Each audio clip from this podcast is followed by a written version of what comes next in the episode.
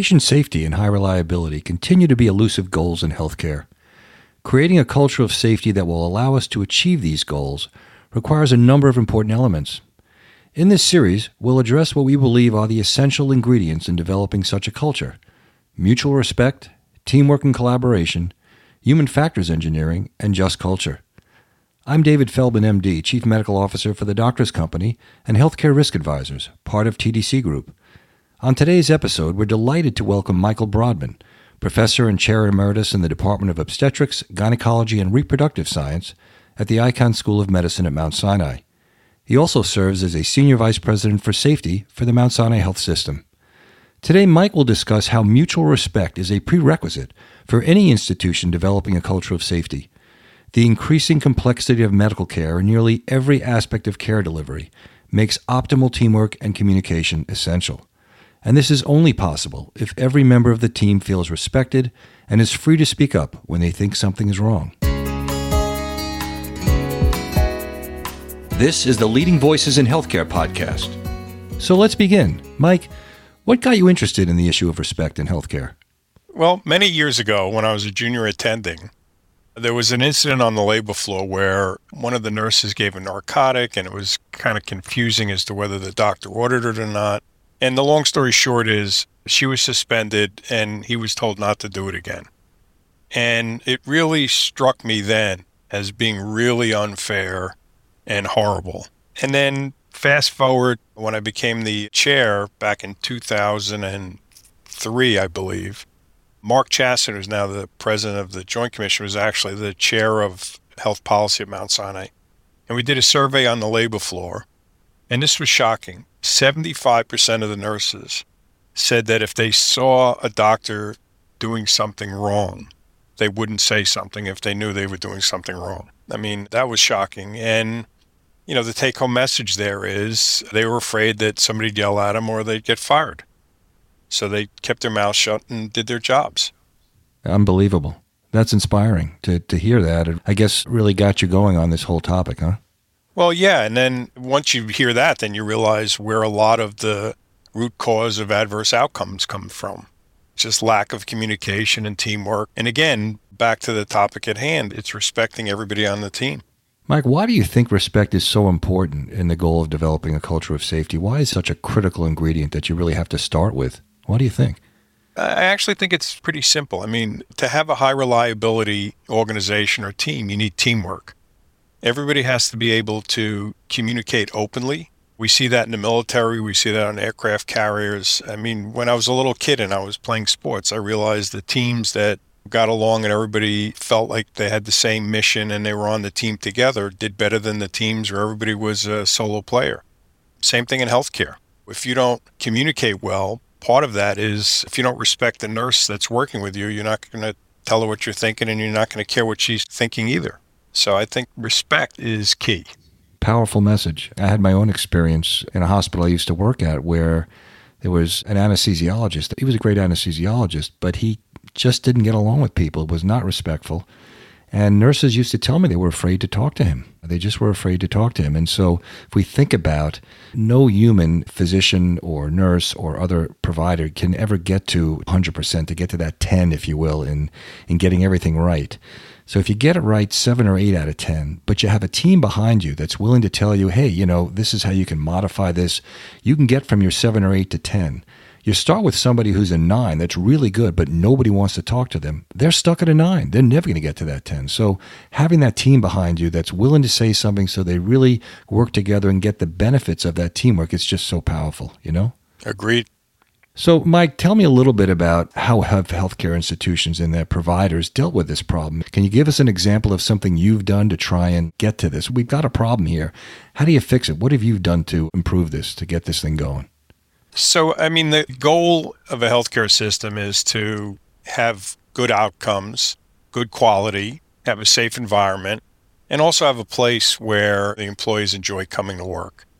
And I realized very early on, and I didn't do the work, I read about it, that if you have poor communication, and again, respect is part of that, then you're going to have more adverse outcomes. And so when I became chair, I decided that we had to fix the safety question at Sinai. And the foundation of all this was getting everybody on the labor floor to work together, to enjoy working together, and have the same mission and goal of having great outcomes. So, getting everybody to respect each other and work together and appreciate what each person does for the team was the basic step. And I think healthcare organizations now are realizing that safety and quality go hand in hand with communication and mutual respect. And you can't right. get one without the other. And did you develop a program as the chair uh, in your department to try and help address this? Yeah. So in 2003 or four, I created what we call the Code of Professionalism. And basically, what it was is an anonymous or not reporting system where anybody on the labor floor could report somebody else for bad behavior. And we formed a committee. I was on it. The chief nursing officer for OBGYN was on it. At that time, we had the director of the NICU on it, and we had our safety nurse. And the four of us would review these reports and decide how to take action. Sometimes it was a doctor would meet with me, and I'd say, Bob, that was very unprofessional. And we'd have a little conversation. And sometimes we'd escalate and certain physicians were having issues in their lives, and I sent them on to receive professional help. But we started that in 2003 or 4, I believe. And again, the uniqueness is anybody could report anybody. So a doctor could report a transporter, a transporter could report a doctor. And whatever the incident was, we investigated and made sure that whoever was acting inappropriately, we got them help. So this has been in place for, I mean, it's still in place now, I'm assuming, yes? Yeah. 15, yes. 15 years, right? More. More. So have you gotten feedback from your staff, from people about did it change the culture? Did it give people the opportunity to do all the things we've talked about? What do you think? What's kind of feedback have you gotten about it? So, yes, we did repeat some of the surveys. And that survey that I spoke of earlier, where 75% of the nurses said they wouldn't say something, went down to about 10 or 15 percent about five or six years later. And basically, the point was the nurses felt comfortable working on the floor. They knew that I had their backs, that it was not a two tiered culture where the doctors can do what they want and the nurses can. I created a just level playing field, and morale went up, and not surprisingly, adverse outcomes went down. We instituted a few other things, but the basis of this was just getting everybody to work together on the team. So, Mike, what do you think is a best practice? You know, people like to use that term as sort of the gold standard in healthcare. What's the best practice in healthcare for doing this thing, for establishing a culture of mutual respect? So it's a great question. And I think it really starts at the C suite, the leadership of the hospital. The hospital leadership has to be committed to creating a just culture. And that means nobody gets a pass. That means the physician who makes the most money for the hospital or a dean or a department chair does not get a pass. And if they're part of the problem, they have to be helped. The process should be helping people, it should not be punitive.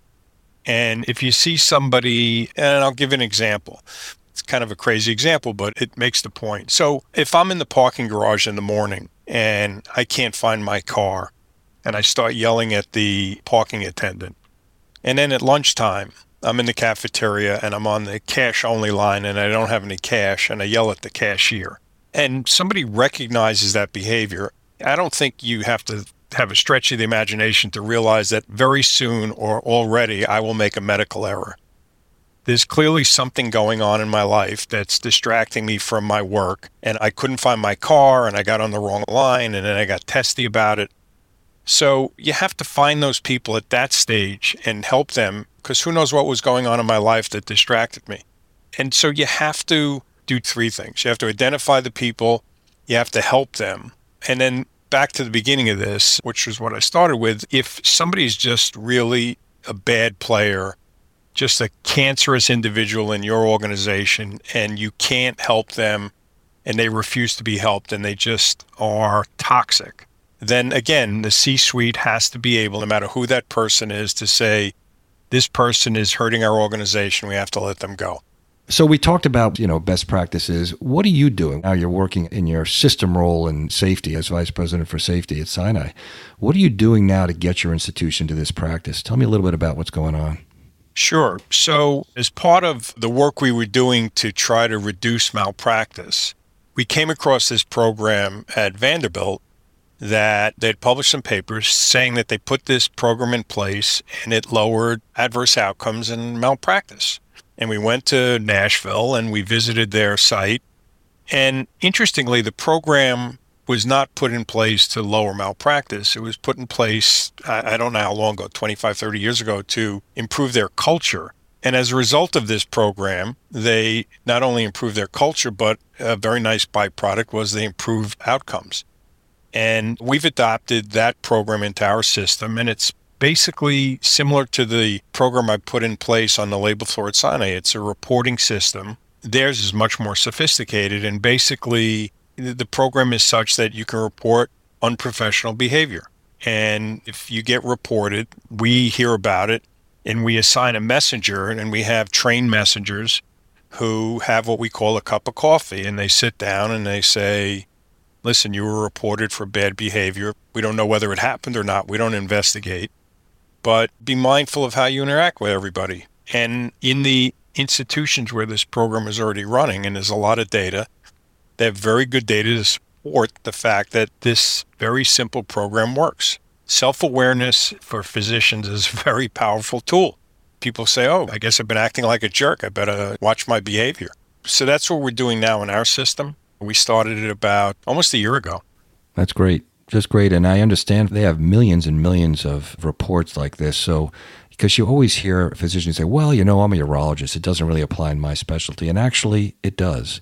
I think um, you and I have both seen this data. It really goes across all specialties. These kinds of patterns of doctors behaving badly, if you will, is not unique to one specialty. Although people often think it's just the surgeons that are nasty, and we may be, we have a higher level of this than others, but yeah. it does yeah. go across specialties. And in the malpractice world, we know that this group showed, as you said, 20 years ago, that there's a direct correlation between the number of these reported events that the individual doctor has and their malpractice profile. So uh, it's great to know that along the way it's improving that culture, even more important, improving outcomes, and then ultimately reducing malpractice. Excellent, excellent. So, Mike, tell me, what suggestions would you have for our listeners, for those who are just trying to get started on this culture of safety journey? Obviously, not so easy.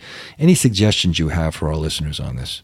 couple things. First and foremost, leadership of the hospital has to be 100% behind this because there are so many obstacles and roadblocks and bad cultures that unless senior leadership is behind you, you're going to fail.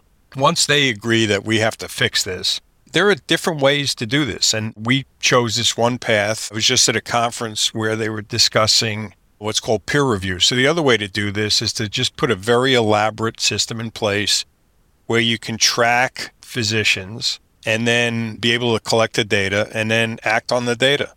If I do 10 operations and I don't dictate my operative reports, that's indicative of something. And somebody has to see that and say, you know, why haven't you dictated your reports? Let's talk about it. And again, it shouldn't be punitive. We all went into medicine to do good and, and help people. So when we don't do that, it's not because we're bad people. It's probably something going on in our lives. And so step number one is get leadership involved and supportive. Step number two is to put some program in place where you can track behavior. And then the third piece is you have to really get everybody to respect everybody else on the team, have a shared vision, a shared mission, and work together.